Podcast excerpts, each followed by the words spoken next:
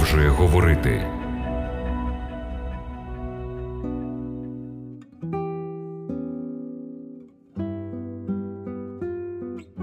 Шановні радіослухачі, радий вітати вас на хвилях радіо Голос Надії в програмі Біблія продовжує говорити. З вами я, її ведучий Володимир Гриневич. Сьогодні ми розглянемо перший розділ книги пророка Даниїла, де записана розповідь про життя чотирьох євреїв у Вавилонському полоні. Зверніть увагу на перших два вірші першого розділу книги Даниїла. За третього року царювання Йоакима, юдиного царя, прийшов на уходоносор цар Вавилонський до Єрусалиму та й обліг його, і дав Господь в його руку Йоакима, юдиного царя, та частину посуду Божого дому, і він відправив їх до краю Вавилонського, додому свого Бога.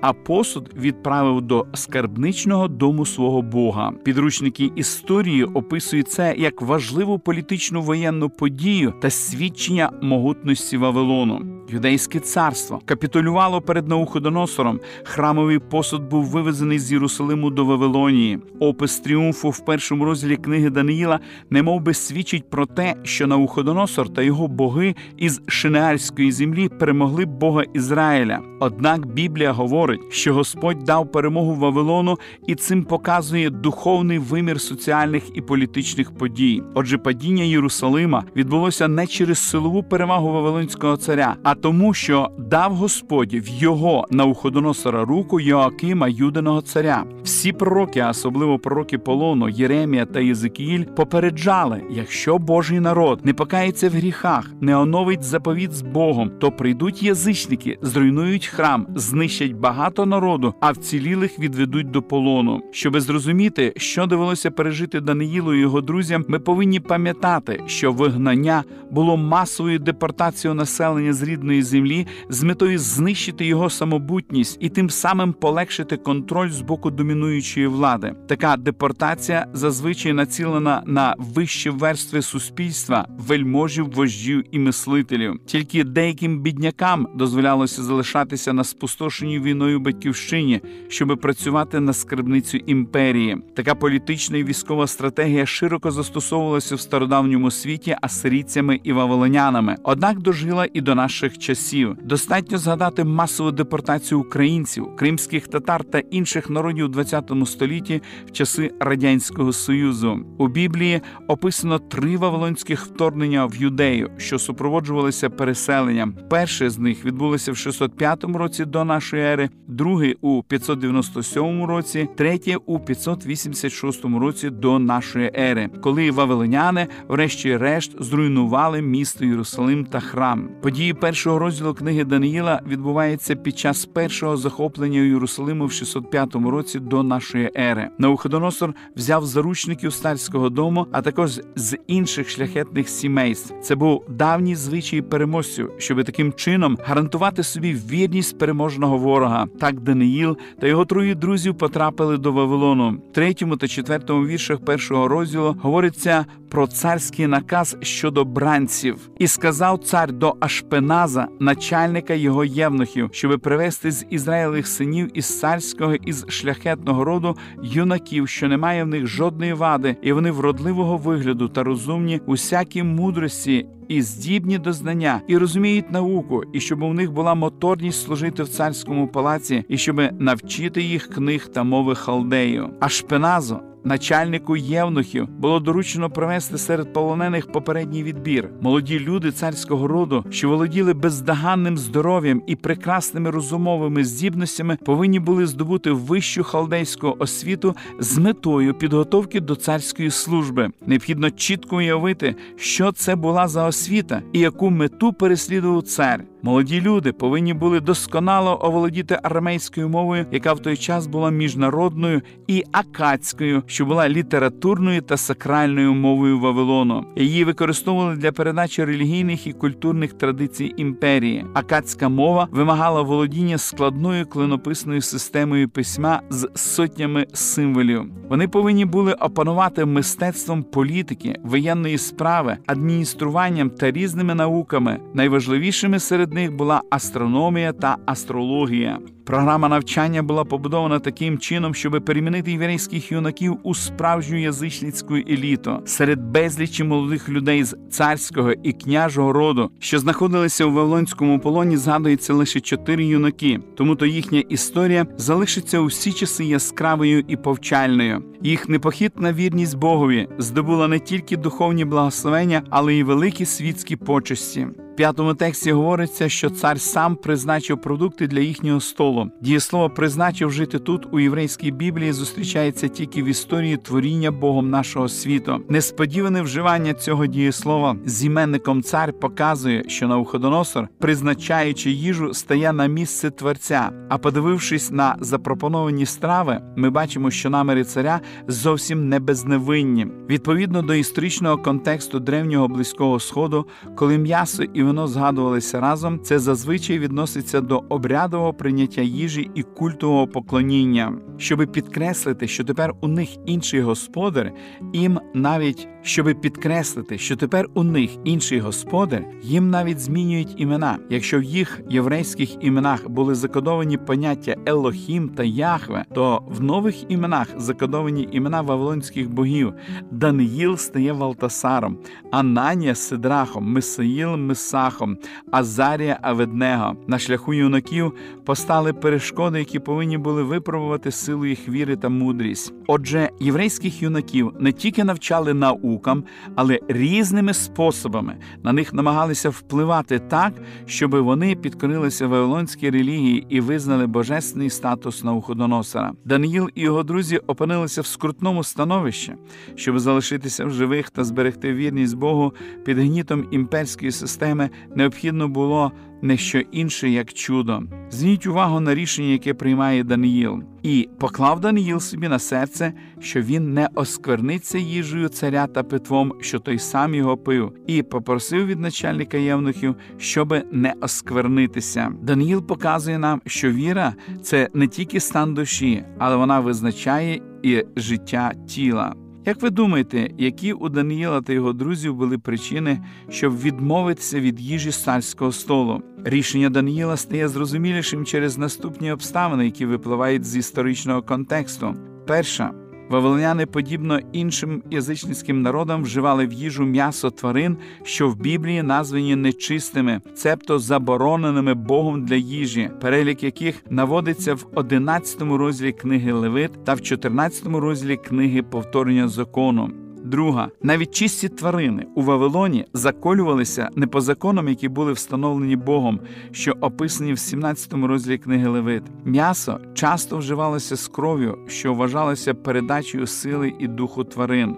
Частина м'яса та інші страви насамперед присвячувалися язичницьким богам, і їх споживання на бенкетах було продовженням культових обрядів поклоніння. Четверта, навіть звичайні бенкети супроводжувалися вживанням надміру нездорової їжі і вина, а простою мовою обжерливістю та п'янкою, що суперечило принципам стриманості і поміркованості, встановлених Богом для свого народу. Зрозуміло, чому єврейські юнаки вирішили не вживати в їжу нічого такого, що могло би перешкоджати їх тілесному, розумовому і духовному розвитку. Даниїла ми бачимо як людину принципу, твердого характеру, головним заняттям якої і справою життя якого було прославлення Бога. Він поклав собі на серце жити в повній гармонії з усією відкритою йому Божою волею. Користуючись добрим ставленням начальника євнухів, Даниїл запропонував йому провести експеримент експеримент продовж 10 днів, використовуючи меню з овочів і води. Це була їжа, яку Бог Творець призначив людині від самого початку. Бог винагородив чотирьох юдейських бранців за їхню вірність, і після десятиденного випробування вони виглядали здоровіше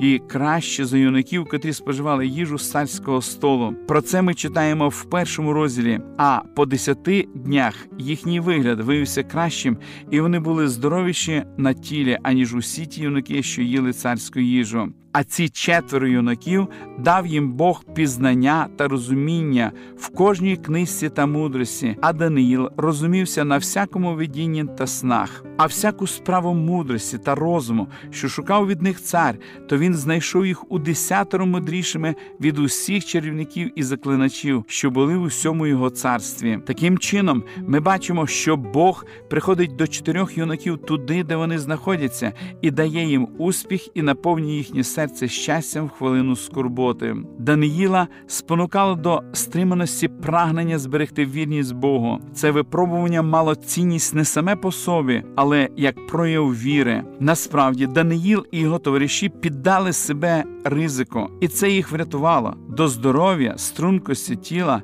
додалися мудрість, знання і розуміння, і вони визнали, що все це дар Божий. Навуходоносор міг подумати, що такі блискучі досягнення це результат царської дієти і програми навчання, яку пройшли ці четверо студентів. Однак Даниїл та його товариші знали, і розповідь ясно підкреслює, що їхні чудові результати не мають нічого спільного з вавилонською системою освіти і харчування. Усе сталося завдяки втручанню Бога. Це є яскравий приклад того, що Бог може зробити для тих, хто довіряє йому. Довірившись Господу, ми можемо бути впевнені, що Він підтримає нас у скрутну хвилину і оберігатиме від усіх негараздів. Основний принцип для нас полягає в тому, щоб зробити правильний вибір, коли ми зазнаємо випробувань нашої віри. Ця історія свідчить, що людина у всіх своїх проявах являє собою органічне ціле, яке не вкладається в рамки звичайних уявлень. Людину віри часто вважають людиною недалекого розуму, а наука на силу приймає прості пояснення, властиві релігії. З іншого боку, вважається, що краса і фізичне здоров'я це доля людей з нерозвиненим інтелектом. Дуже важко уявити людину з великими м'язистими руками, яка глибоко роздумує або щиро молиться. Однак книга Даніла навчає нас цілком протилежного: віра, інтелект і фізична сила прекрасно поєднуються. Гармонійна єдність цих якостей є ідеалом, до якого слід прагнути. Про Даниїла сказано,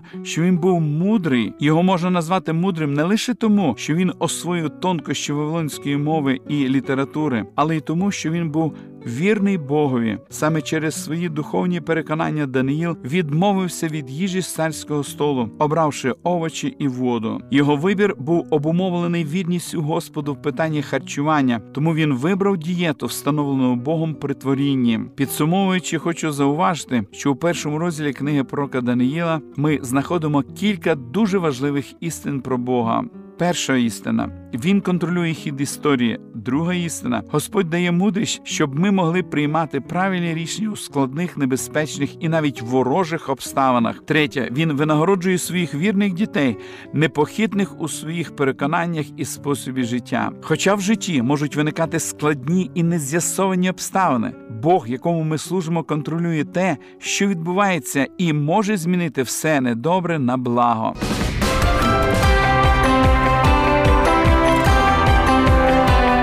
Лише світло, лише добро, лише надія.